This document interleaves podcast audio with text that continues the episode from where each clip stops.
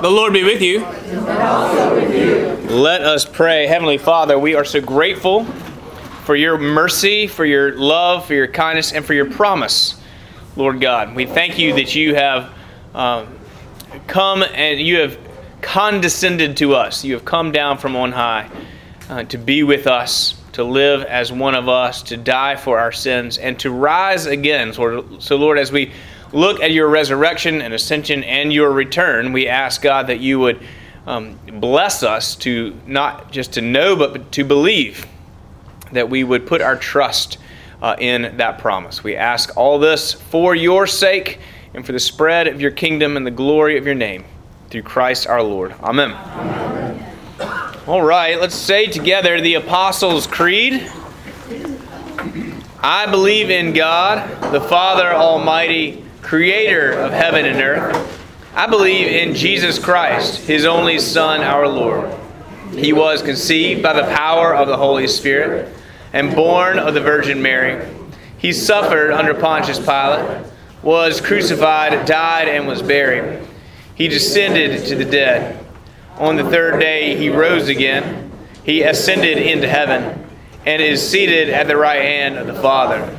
He will come again to judge the living and the dead. I believe in the Holy Spirit, the Holy Catholic Church, the communion of saints, the forgiveness of sins, the resurrection of the body, and the life everlasting. And so we have been, uh, this is our fourth week looking at this summary of the faith, this ancient uh, summary of the faith that was used to catechize new believers prior to their baptism from the earliest days, not written by the apostles, but called the Apostles' Creed because it's founded on their teaching. We spent the first week looking at uh, what it means to believe in God the Father Almighty. Believe we to say believe in this sense, not just mental assent, but putting our trust in, uh, committing ourselves to. We believe in Jesus Christ. Uh, believe in God the Father Almighty and then we, we spent three weeks, this is our third week on Jesus, and then we'll spend two weeks on the Holy Spirit.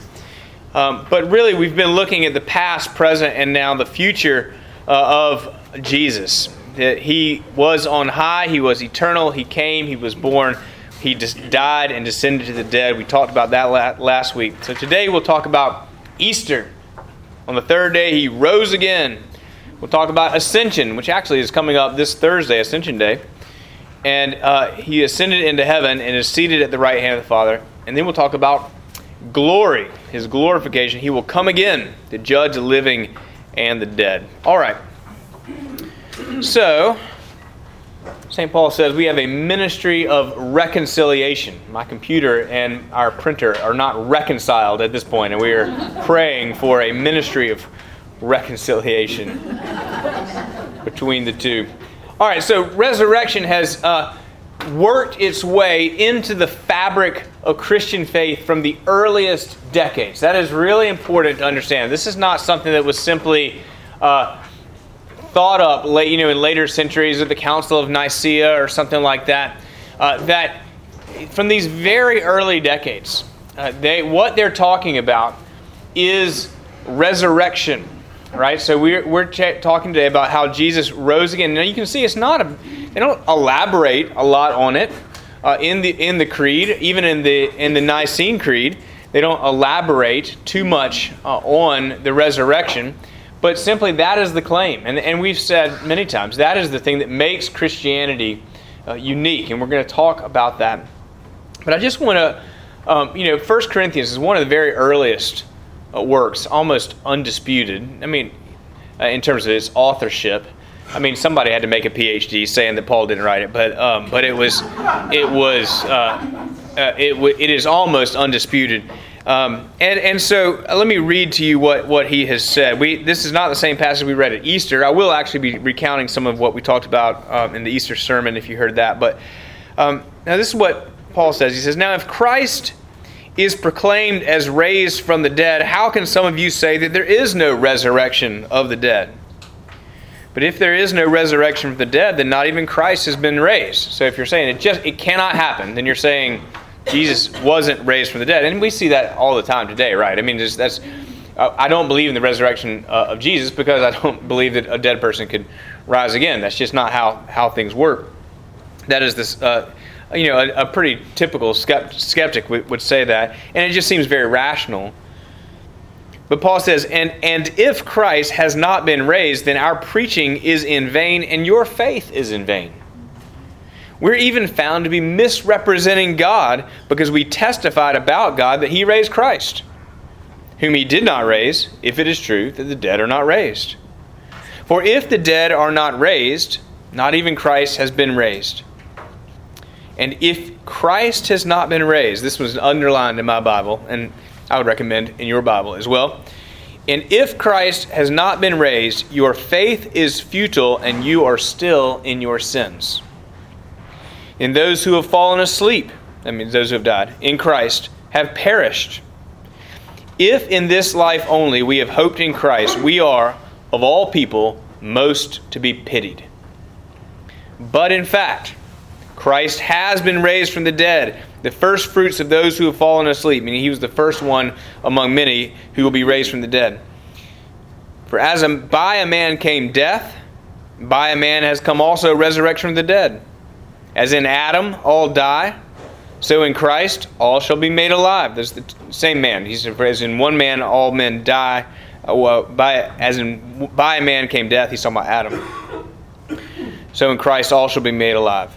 But each in his own order Christ the firstfruits, then at his coming, that's his coming again, which we'll talk about in a minute, those who belong to Christ. And then comes the end when he delivers the kingdom of God to the Father after destroying every rule and every authority and power, for he must reign until he has put all enemies under his feet. So it's it's all pinned. The whole this whole thing is not trying to get you to be a nice person. Like, do be a nice person. We want you to be a nice person. But that is not the message of Christianity. What what and it certainly wouldn't be unique if if Christ, the message of Christianity was be a nice person. Then then those who say that all religions are the same, they would be right because there's a lot of overlap in the moral ethics of the different religions.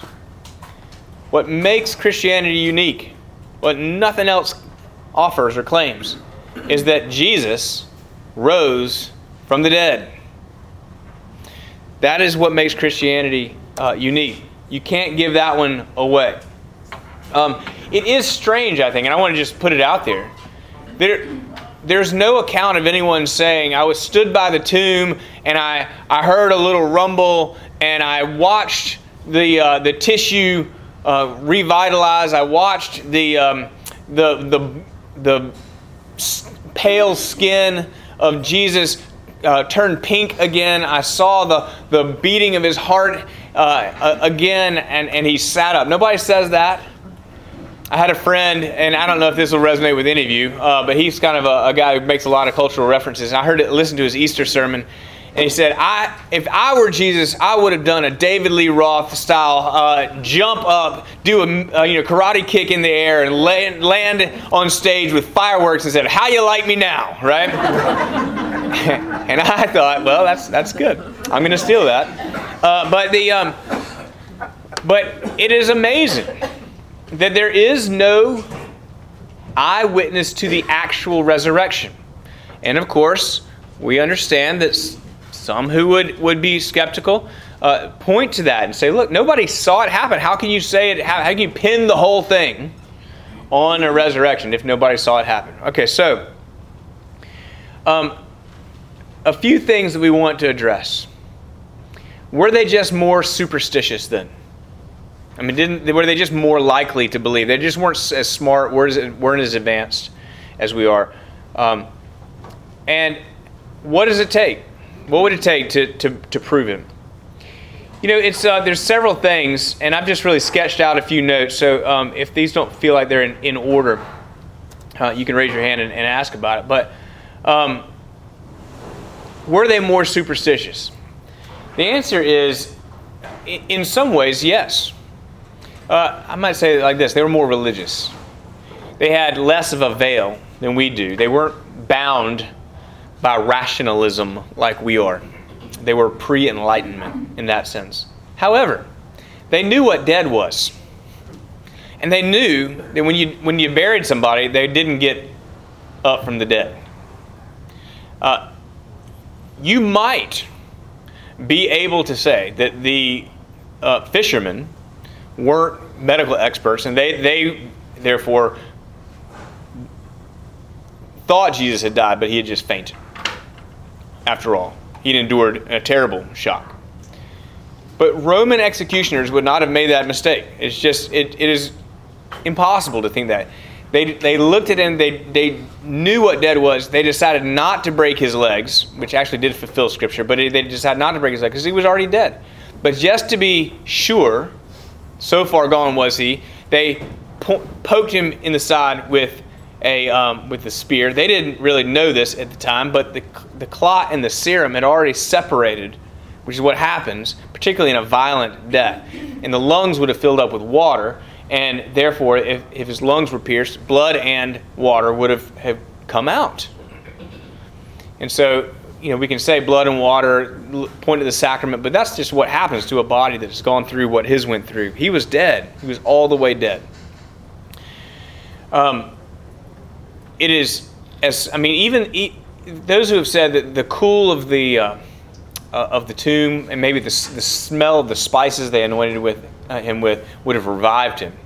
Now, I, I just, I, I mean, I'm, some of you are giggling, and I, I can appreciate that. I mean, I think that that is, uh, again, you know, somebody's got to earn a PhD, but that's just not a that's not a great way to uh, to make make the argument.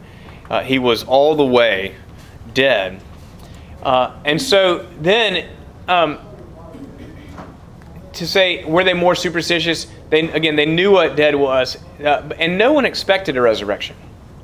Jesus said, I will be killed, and on the third day I will rise again. They went to the tomb. They weren't expecting a resurrection. They didn't know exactly what he was talking about. He had said, you know, talked about the sign of Jonah, um, and yet they just didn't understand. The, the Jews who did believe in resurrection, believed in resurrection, a universal resurrection on the last day, like at the end of time. And they would not have understood a single at all. They wouldn't have had a category for a single resurrection, uh, while the rest of life went on as normal. They had no category for that. The, uh, the Gentile world, they, they, they believed in life after death, but they believed that this world was was dirty and broken and bad, and the, the goal was to escape it and to leap to some other spiritual realm. So to have a, a, um, a bodily resurrection, that's moving in the wrong direction, right? That's, they, they don't want to come back. So there was, wasn't a category for this, which is why those women went to the tomb weeping uh, and mournful and expecting, you say, who's going to roll away the stone so that we can uh, continue to anoint his body with these spices? They were not expecting uh, Jesus to be raised from the dead, even though he said he would, because they didn't have simply didn't have a category for it. Um, speaking of the women, they were the witnesses, and you may know this that women had no voice in that culture, and they weren't even they weren't allowed to testify in court.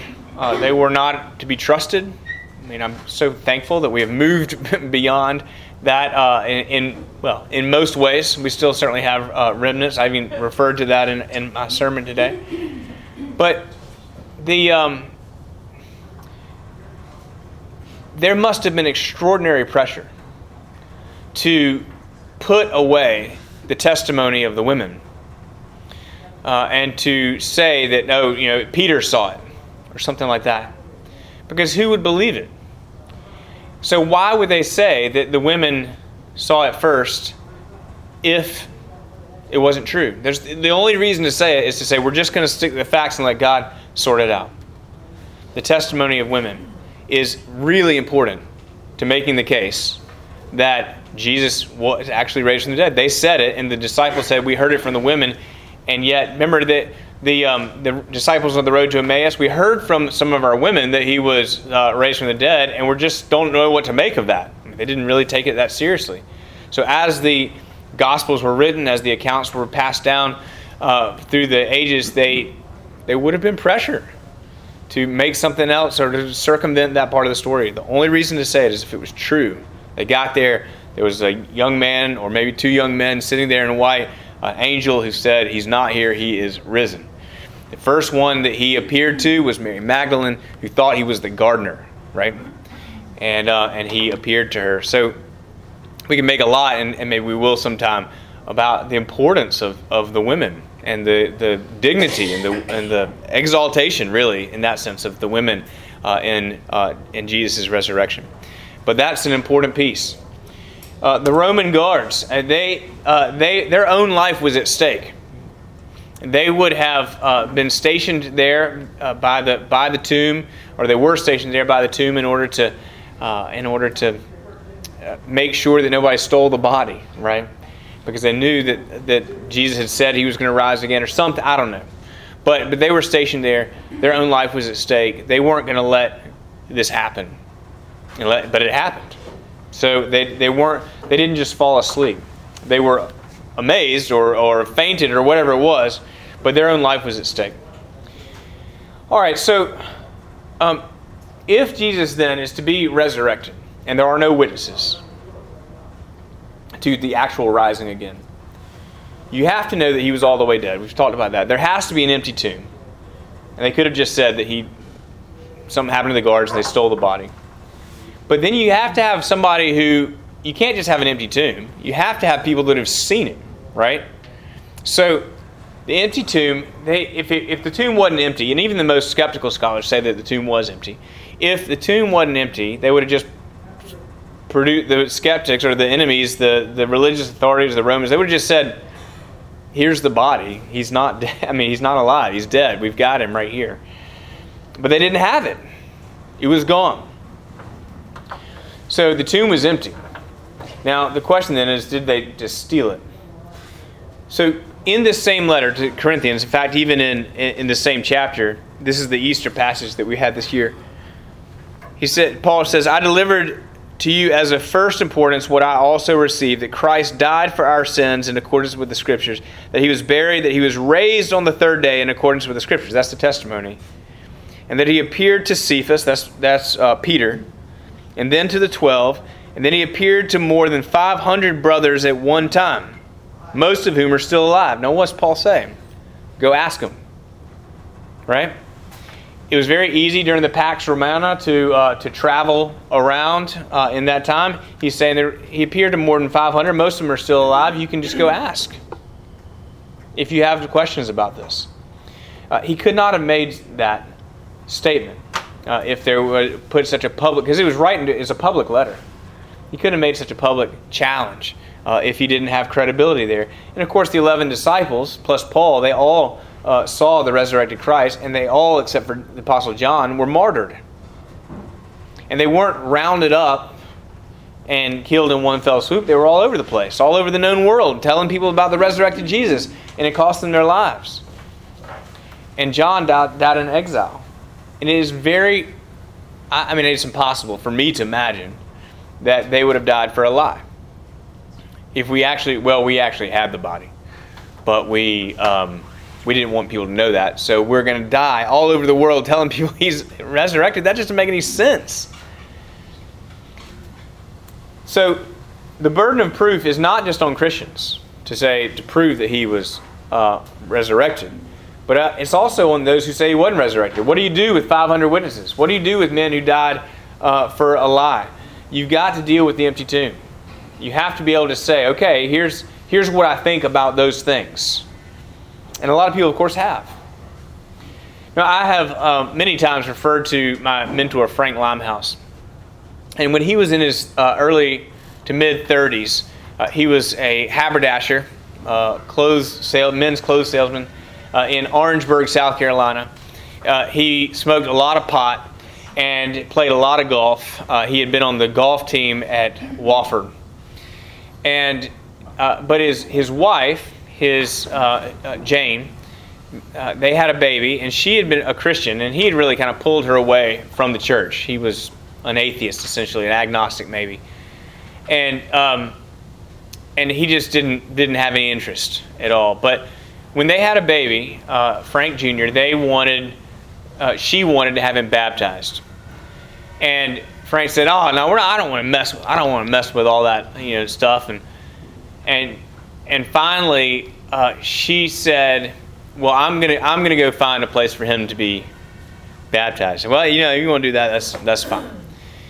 And um, and she said, I, have gone to the Episcopal Church, and uh, Reverend Snow would like to meet with you. He said, I'm, I'm not going to do that. I'm not going to do that. And, uh, and she's, she, you know, Jane is not one to, to, to say things she doesn't mean. And she said, Listen, I have given and given and given, and you've taken me away from the church, and I want one thing, and you won't do it. And if, the, if your answer is no, then I'm not going to be at home when you come home today.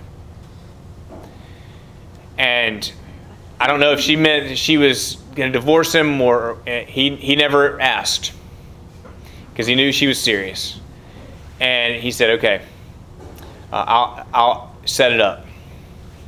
Well, he was delighted to hear that uh, Reverend Snow suggested that they play a round of golf because he was going to wear this priest out. You know, he just he knew we weren't gonna we were gonna play the ball as it lies. We weren't gonna turn it over. We were not we were not gonna take mulligans. We were gonna play it by the rules. He was gonna wear him out.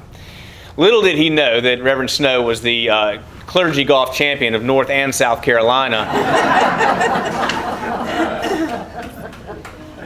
and as, as Frank tells the story, they were all square on the ninth green, and Frank was visibly uh, frustrated and upset.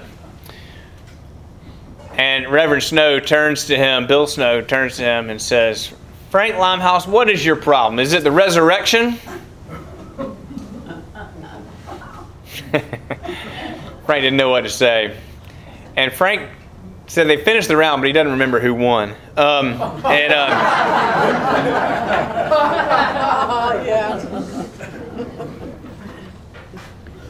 and that question what is your problem? Is it the resurrection? Haunted him, gnawed at him. He describes it like an earworm, you know, like the, the song that just won't get out of your head that plays over and over and over again. And six months later, he bursts into Bill Snow's office and said, Six months ago on the ninth green, you asked me what was my problem was the, the resurrection. He said, I don't, I don't remember asking you that, but it's a good question. you don't remember. This is the only thing I can think about for six months.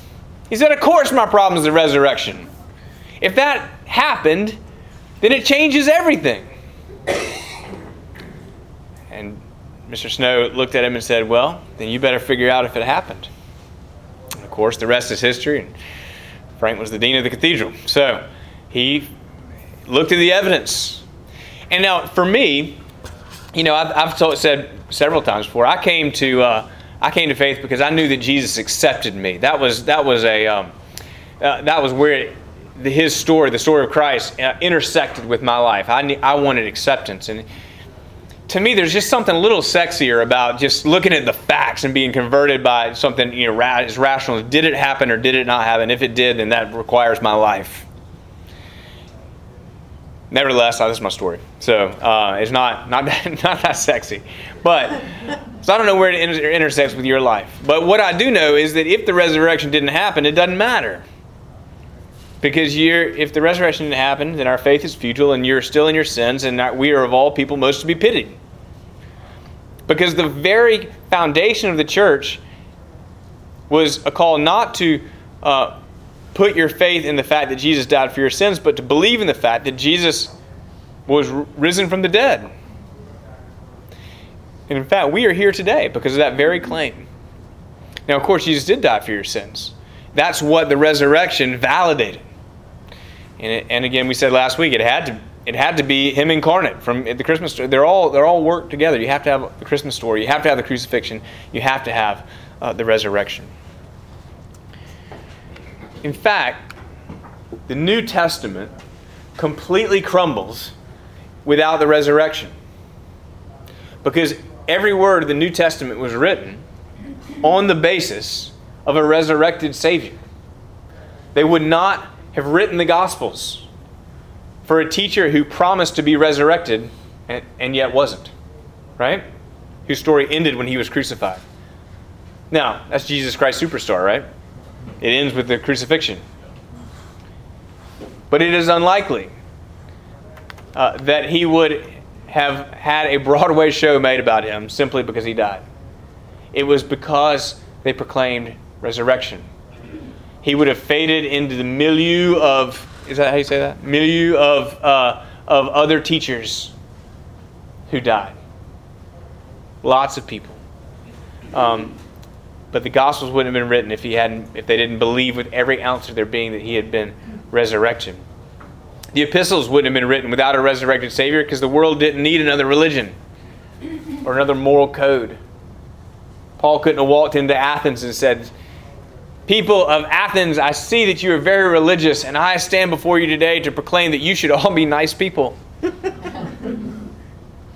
but that this God, whom you have, remember that story? Uh, he's standing in the Areopagus and in, uh, in the market in, in um, Athens and says that you are very religious. You have a temple to the unknown God, and I'm telling you who that God is. He made us, He died, He rose again. The Old Testament is left unfulfilled without a resurrected Savior. And the most recent Old Testament readings would now be 2,400 years old, sitting there waiting. We have a Savior. So, the resurrection is pretty important. Any questions? Seriously, any questions? Love for you to push back, ask questions, clarify. Come on. Okay, this is not directly related to what you're, what you're saying right now, but at the beginning, Yes. you spoke about, uh, when Jesus was poked in the side Yes. and water came out. Did you not say that? Yeah, I did. Oh, okay. Um, you know, my friends and I have been back and forth with this as to why we put water in the, the, uh, sacrament. Why do we put water in the sacrament? Yes. Let, well, let me just answer that question real quick. Is that, is that the end of the question? I'm sorry to cut you off. Um, the, the water represents our sin. Uh, and so it fades away in the wine. Oh, I thought it was related to the. Well, it is. It is. It is. Is- It is related to the water and the wine, but but that's how I understand it. It represents our sin. Now, I'm somebody's gonna somebody's gonna find where I'm wrong about that, uh, but that's how I think of it anyway. Now, of course, you put a whole bunch of water in there, and it's, it's not going to fade away. It's just going to water down the wine. But um, but but if you, I just put a drop in this, and and it's, that's why, because it, it fades away Oh, okay. in the blood. So. Okay. All right. The ascension. He rose again and ascended into heaven. So this Thursday marks uh, 40 days after Easter. Uh, we're actually going to have this Mother's Day, uh, Sunday after Ascension. We're going to have we're going to do the Ascension Day readings. Uh, Jesus defeated death. He rose again. Why didn't you just stick around? He's not going to die. He's not going to get wrinkles. He, he's he's alive forevermore. Why didn't you just stick around? Oh, he said he was going to prepare a place for us. Pardon me. He said he was going to prepare a place. okay, he's going to prepare a place for us. That's that's great. What did you say? Coming back. He's coming back. He couldn't come back if he didn't leave, right? So, uh, okay, well that's that's good. But why didn't he just stick around? Yeah, He said he, he was sending us the Holy Spirit. he said he was sending the Holy Spirit, but he was sending the Holy Spirit because he was leaving That's right. Fulfill time. Fulfill the to fulfill the prophecy. So I, I don't know. I don't have a lot to say about the ascension. Um, it is it is very important and totally forgotten, right? I mean, you never you've never gotten a card that says Happy Ascension Day. I mean, um, and and yet here here's what I the way I understand it.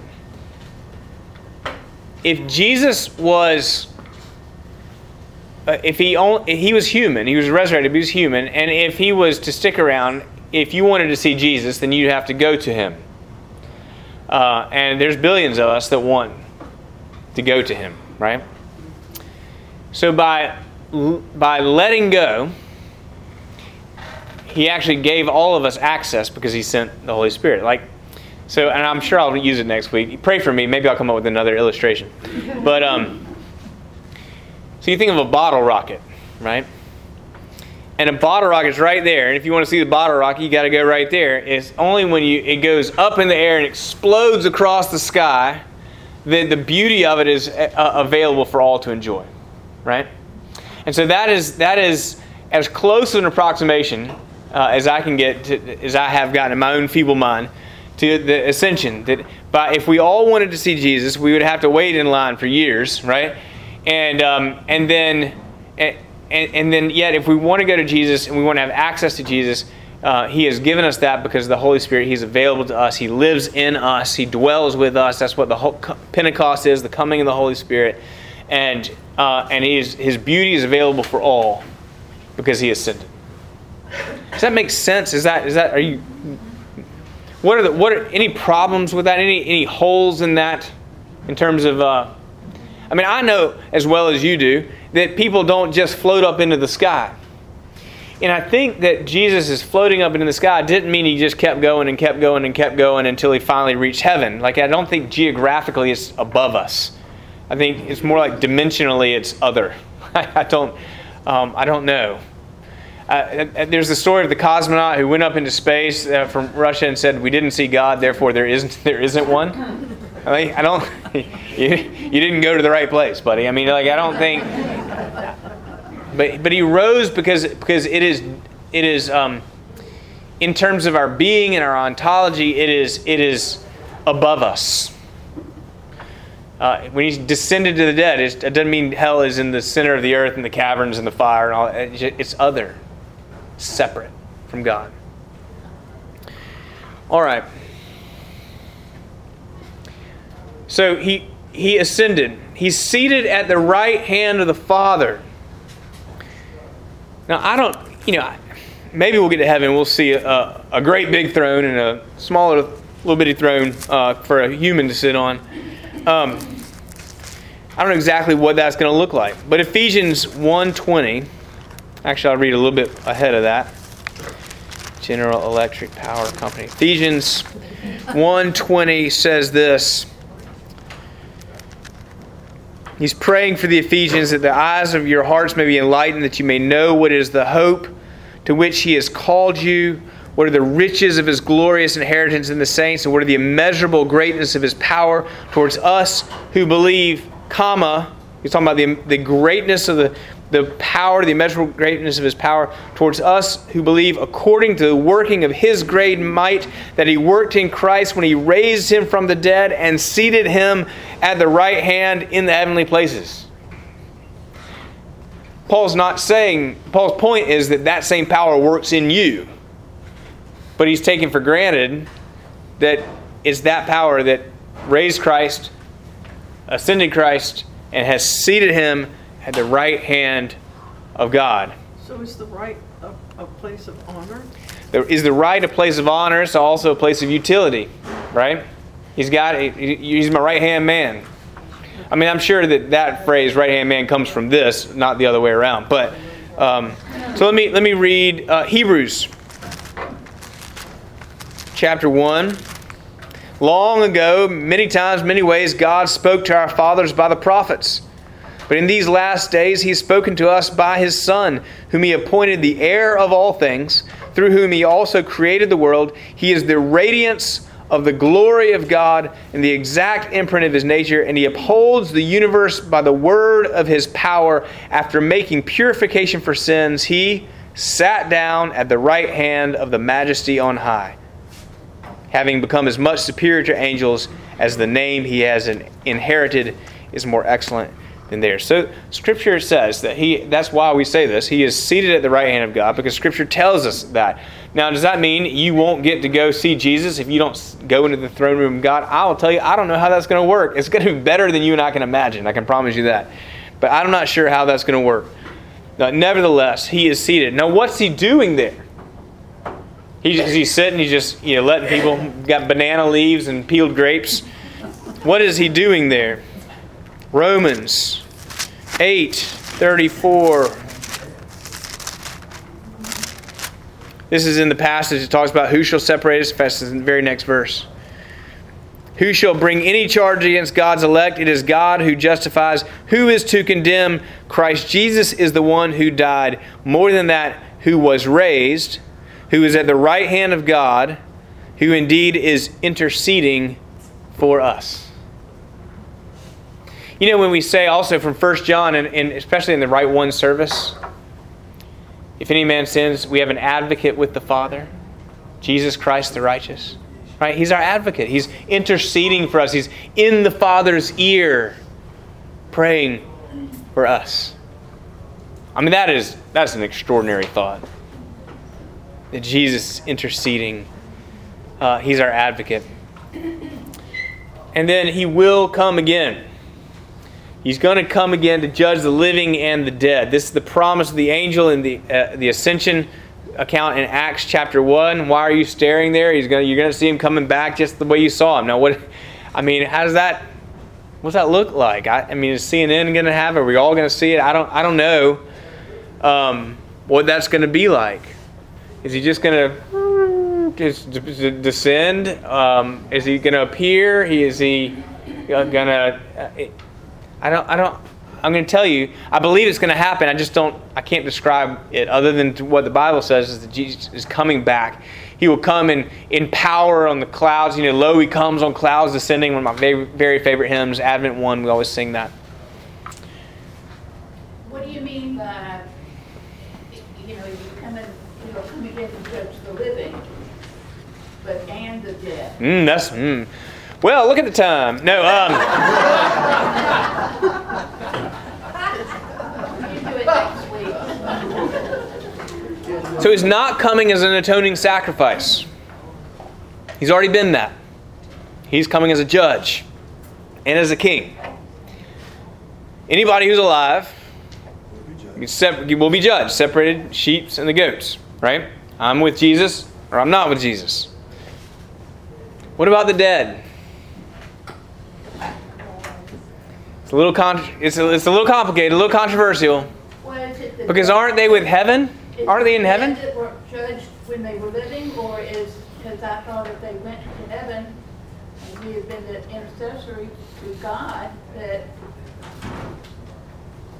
why are they being judged again? It's a good question, Mimi. Well, look that up and let us know next week. Okay. No, no, no. I'm going to say, and I, I hope it is a comfort to you. I'm going to tell you what I really think. And I'm not going to turn off the recorder, so it's going to be on the internet uh, for anybody to see. But when you close your eyes in death, your very next conscious thought, I mean, you, you, you're out of time and space, and you wake up with heaven. Wake up in heaven, you're with Christ. I don't find any problem saying, like, we, we buried Althea Hall yesterday, and we said, um, well, she's not buried, but she's we gave her to the Lord, and we said she's with God now. She is alive. She's vibrant. She, I, I have no problem saying that. She's outside of time and space. It is not 2018 in heaven, right?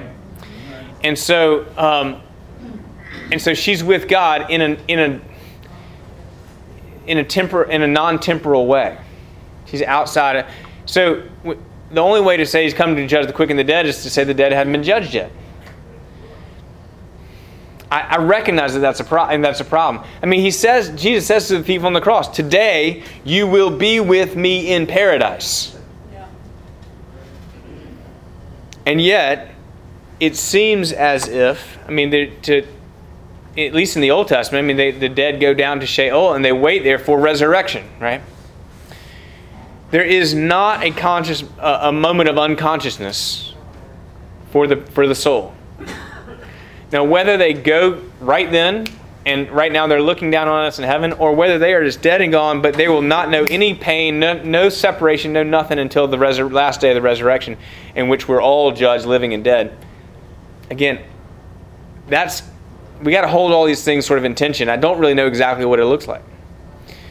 Uh, it is the reason I think it's a comfort is to say that there is not a moment of their that their soul is apart from God, and it is to say that the departed have gone to be with Christ.